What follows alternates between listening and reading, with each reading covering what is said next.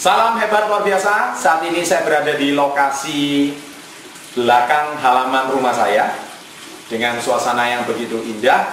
Mari kita membahas tips bisnis sharing pada siang hari ini. Saya sering mendapatkan pertanyaan di kalangan para mahasiswa ketika saya mengadakan seminar di kalangan universitas. Banyak mahasiswa bertanya sama saya, Pak Chandra, apakah mungkin saya sebagai seorang mahasiswa bisa mulai berbisnis. Saya ngomong, kenapa tidak? Saya mau memberikan sedikit pengalaman kisah hidup saya. Saya mulai belajar berbisnis itu usia 12 tahun. Tamat SD kelas 6, saya mulai belajar berbisnis. Waktu itu saya mulai membantu usaha paman saya. Ya, saya di situ mulai belajar berdagang, berjualan. Ya, paman saya waktu itu membuka sebuah toko kecil. Ya, saya di situ bisa menjual apa pun yang dia bisa jual. Ya, kemudian saya mulai belajar berbisnis benar-benar waktu saya berusia 17 tahun saya memulai karir sebagai seorang guru les. Ya, waktu itu yang saya bisa jual yaitu jasa. Karena saya bisa memberikan guru les privat. Waktu itu mata pelajaran eksakta saya berikan kepada murid-murid saya atau adik kelas saya. Dari situ saya sudah bisa mulai belajar berbisnis sebagai seorang guru. Nah, kemudian saya mulai mengenal bisnis KK Indonesia. Ya, saya yang bergerak di bisnis multi level marketing. Dari situlah saya mulai belajar berbisnis dengan model yang sangat mudah, maaf murah, sangat sederhana, tapi kita sudah bisa mulai berjualan.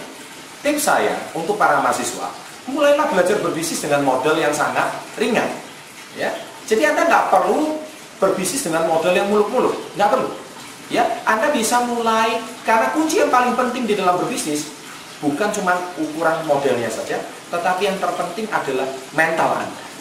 Karena kalau kita bicara bisnis, kita bicara entrepreneurship spirit, maka kita berbicara tentang kekuatan mental.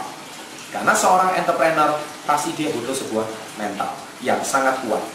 Nah, untuk sebagai seorang uh, pemula di dalam dunia bisnis, apalagi Anda masih seorang mahasiswa, kita nggak usah berbicara tentang strategi, kita nggak usah bicara tentang perencanaan usaha, kita nggak usah berbicara tentang uh, project bisnis ini ke depan seperti apa. Dan Anda juga nggak perlu berbicara uh, visi ke depan bisnis itu seperti apa. Karena itu di dalam entrepreneurship Anda membutuhkan itu semua.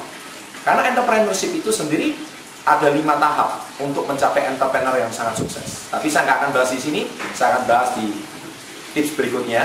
Tetapi saya cuma ingin memberikan sebuah tips singkat.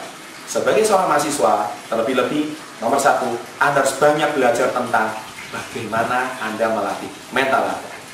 Ya, jadi Anda bisa memulai berbisnis dengan modal yang sangat kecil, sangat singkat. Ini saya.